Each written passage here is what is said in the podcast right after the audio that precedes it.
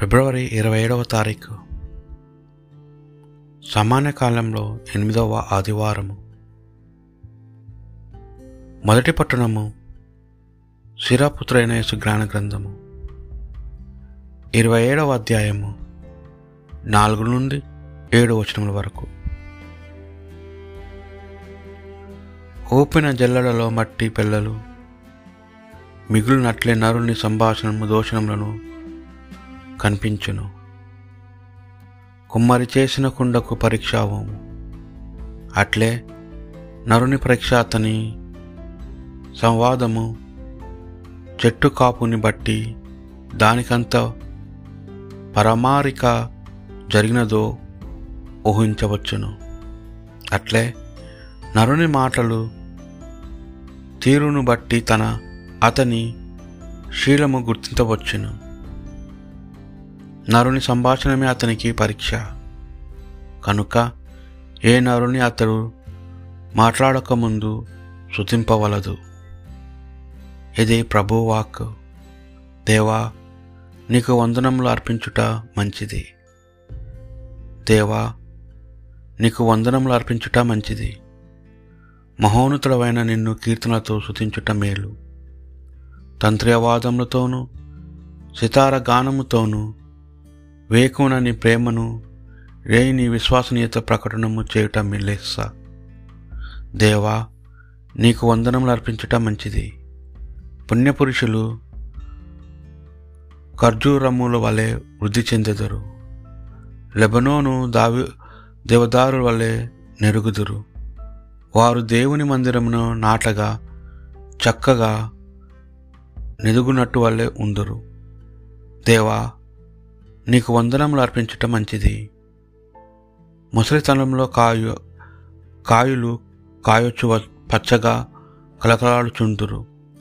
ఆ రీతగా వారు ప్రభువు నీతిమంతుడనియు నాకు ఆశ్రయ దుర్గమైన దేవుని అనియు దోషమేమీ లేదనియు రుజువు చేయుదురు. దేవా, నీకు వందనములు అర్పించుట మంచిది. రెండవ పట్టణము పునీత చిన్నప్పగారు కొరింథీయులకు రాసిన మొదటి లేఖ పదిహేనవ అధ్యాయము యాభై నాలుగు నుండి యాభై వచనముల వరకు యాభై ఎనిమిది వచనముల వరకు. సహోదరులారా, భౌతికమైనది అమరమైన దానిని కప్పుకొనినప్పుడు, మరణించినది మరణింపని దానిని ధరించినప్పుడు, మృత్యువు నాశనము చేయబడినది విజయము సంపూర్ణము అను పరిశుద్ధ గ్రంథము వాక్యము యథార్థమగును. ఓ మృత్యువా, నీ విజయం ఎక్కడా? ఓ మృత్యువా, బాధ కలిగింపగల నీ శక్తి ఎక్కడా? మరణపు ముళ్ళు పాపము, పాపముకున్న బలము ధర్మశాస్త్రమే. కానీ మన ప్రభువగు యేసుక్రీస్తు ద్వారా మనకి విజయమునకు ప్రసాదించు దేవునకు కృతజ్ఞతలు. కనుక ప్రియతమ సోదరులారా, దృఢముగా స్థిరముగా నిలబడుడు, ప్రభు కార్యంలో సర్వదా శ్రద్ధ చూపుడు. ఏలయనా ప్రభు సేవలో మీరు చేయి ఎట్టి కార్యమైనను నిష్ప్రయోజనము కాదని మీకు తెలియను కదా. ఇది ప్రభు వాక్. పునీత లూకాసు గారు రాసిన సువార్త సువిశేషంలోని భాగము ఆరవ అధ్యాయము ముప్పై తొమ్మిది నుండి నలభై ఐదు వచనముల వరకు. ఆ కాలంలో యేసు తన శిష్యులకు ఉపమానపూర్వకంగా ఇట్లు చెప్పాను: గ్రుడ్డివాడు గ్రుడ్డివానికి మార్గము చూపగలడా? అటుల చేసినచో వారు ఇరువురు గోతిలో పడుదురు. శిష్యుడు తన గురువు కంటే గొప్పవాడు కాదు. సంపూర్తిగా శిక్షణ పొందిన శిష్యుడు తన గురువు వలె ఉండును. నీ కంటిలోని దూలంను గమనింపక నీ సోదరుని కంటిలోని నలుసును వేలెత్తి చూపుదవేలా?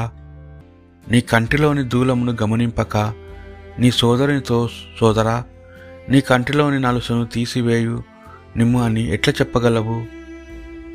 కపట వేషధారి, ముందుగా నీ కంటిలోని దూలమును తీసి వేసుకునుము, అప్పుడు నీ సోదరుని కంటిలోని నలుసును తీసివేయుటకు నీ చూపు స్పష్టముగా ఉండును. మంచి చెట్టు చెడ్డు పండ్లు చెడు చెట్లు మంచి పండ్లను ఇయ్యజాలదు. పండును బట్టి ప్రతి వృక్షము గుర్తింపబడును. ముండ్ల పొదల నుండి అట్టి పండ్లు లభింపవు, కోరింద పందుల పొదల నుండి ద్రాక్ష పండ్లు లభింపవు. సజ్జనుడు తన సత్కాశము నుండి సద్వస్తులను తెచ్చును, దుర్జనుడు తన దుష్కాశము నుండి దురవస్తువులను తెచ్చును. ఏలైనా హృదయ పరిపూర్ణత నుండి నోటి మాట వెలువడును. ఇది ప్రభు సువిశేషము.